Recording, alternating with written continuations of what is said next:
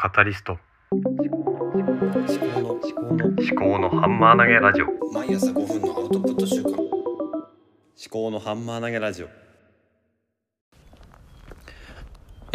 えー、立宮紀子です。と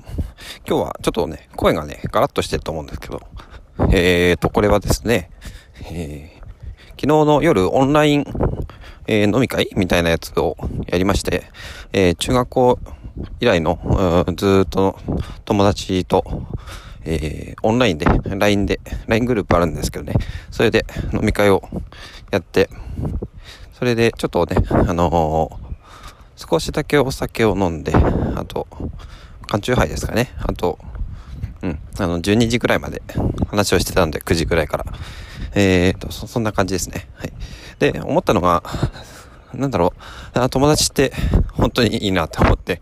で友達持つべきものは本当に良き友だっていうふうに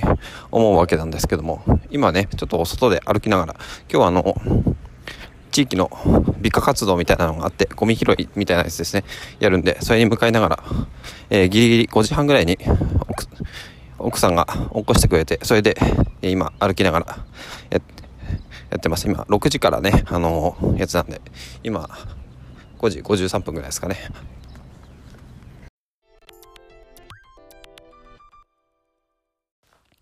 えーこの間ですね、